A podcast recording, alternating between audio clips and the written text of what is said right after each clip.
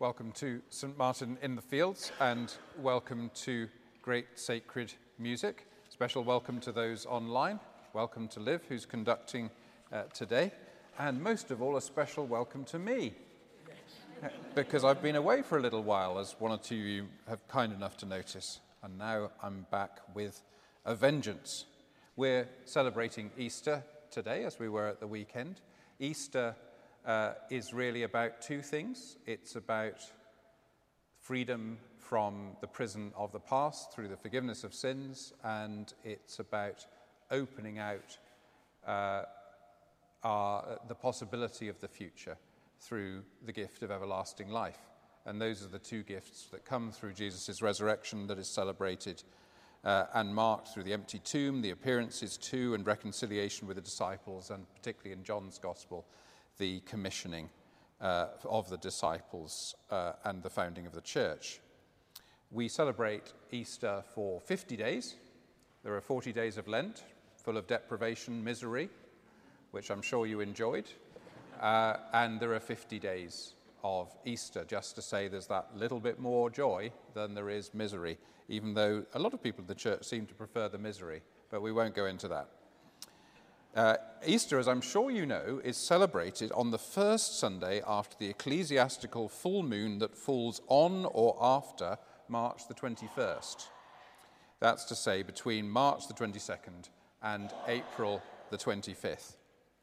If you're an Orthodox, you're on the uh, Julian calendar and not the Gregorian calendar, uh, and so you celebrate Easter two weeks later. Now, uh, we've just heard one translation from the Lyra Davidica of 1708. We're going to hear a different translation now of the same, uh, same original hymn, which was written in the 14th century as a Bohemian Latin hymn, Surrexit Christus Hodie. Uh, it's set to a tune called Easter Hymn, uh, and it's found in this collection of 1708, the Lyra Davidica, the Harp of David in English, or, and it's got a rather nice longer title, a collection of divine songs and hymns, partly newly composed, partly translated from the High German and Latin hymns. It, in fact, most of the hymns, uh, not including this one, were uh, originally in German. We remain seated. The voices stand and lead us. You can find the words on the inside of the sheets, and we're going to sing together um, Jesus Christ is risen today.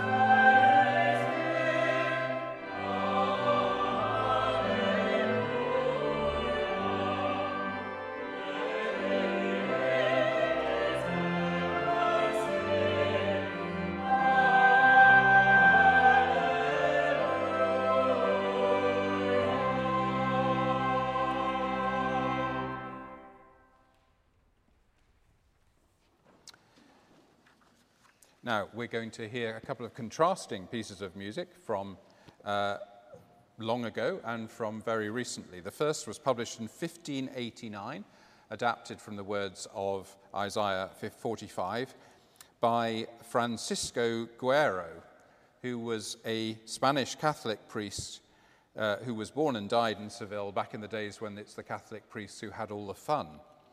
He traveled to the Holy Land in 1589 and on the return trip, his ship was twice attacked by pirates who threatened his life, stole his money, and held him for ransom.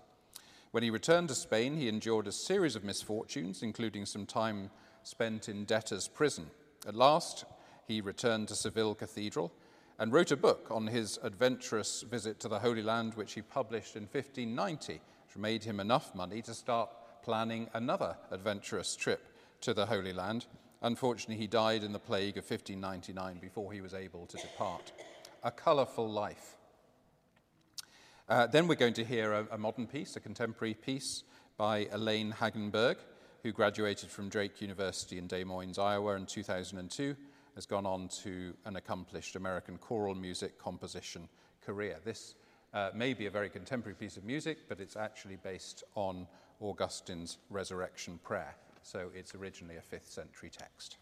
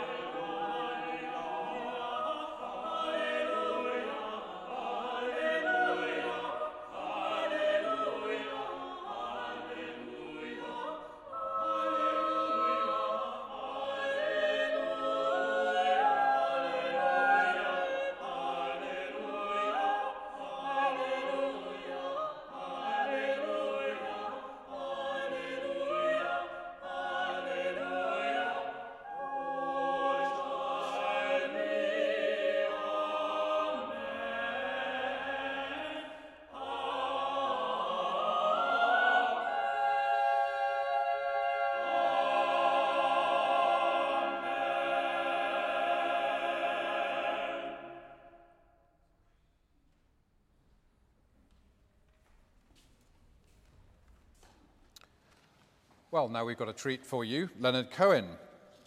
Not necessarily what you come to great sacred music expecting. His, uh, his song Hallelujah, not really an Easter song, if truth be told, but we're singing it anyway in Easter week.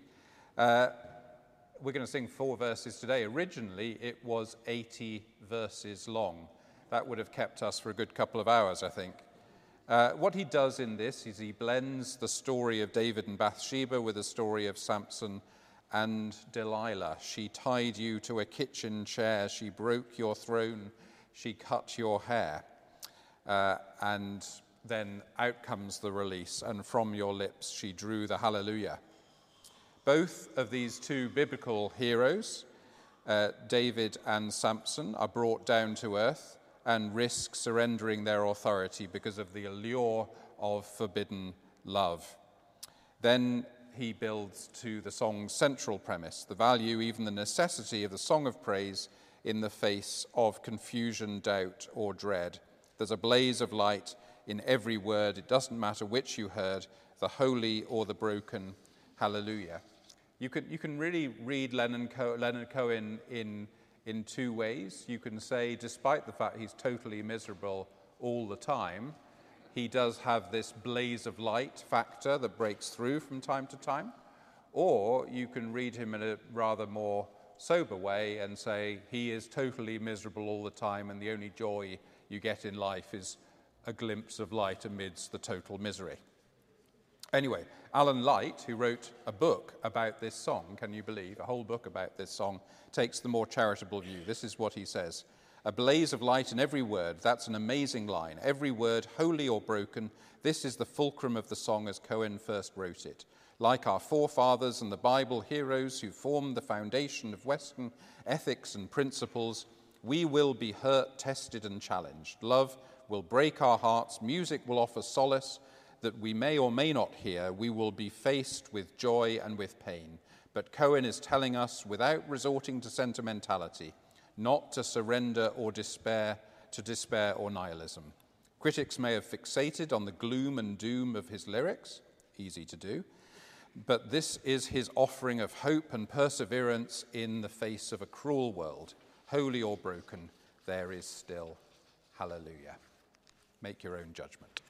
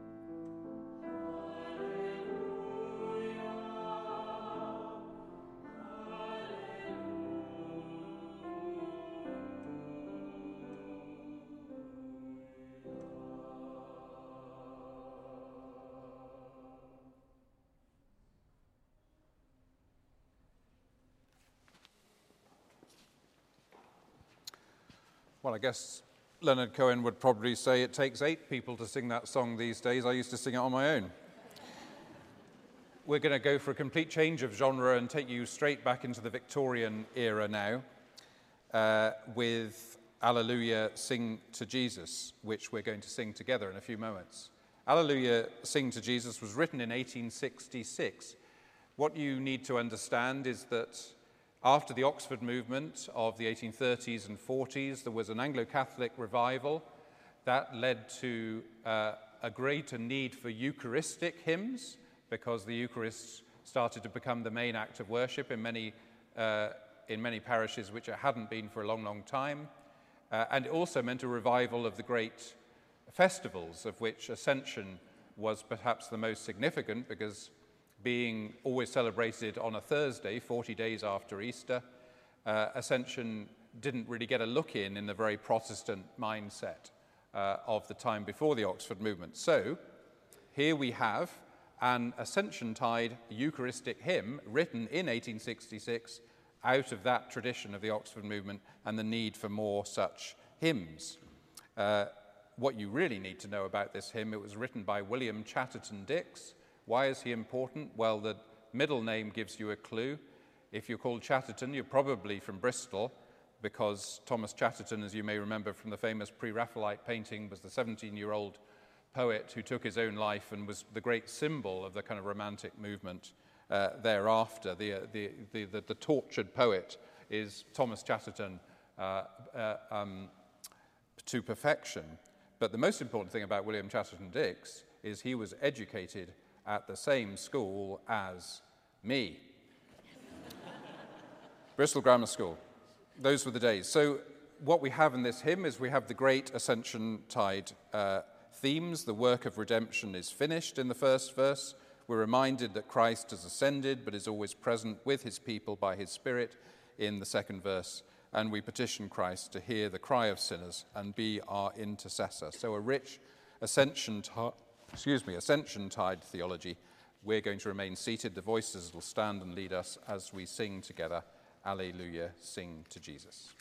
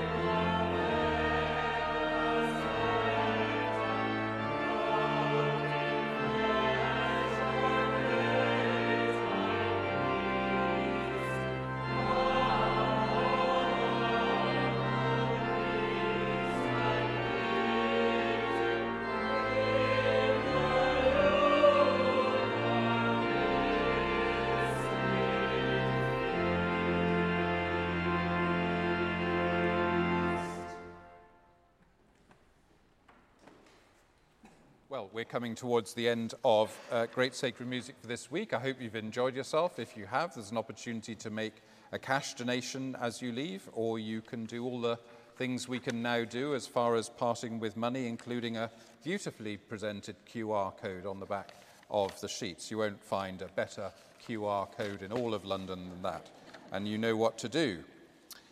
Uh, do look out for choral classics if you're in town on Sunday afternoon, 3.15 Panis Angelicus. And next week we're doing Carson Cooman's A Cosmic Prayer and talking about music of the spheres, the skies and the stars. We're going to finish with Hallelujah Chorus, which I think probably needs no introduction from me, other than to say uh, it's traditional to stand for the Hallelujah Chorus, and I see no reason why we shouldn't do that today. Thanks for joining us.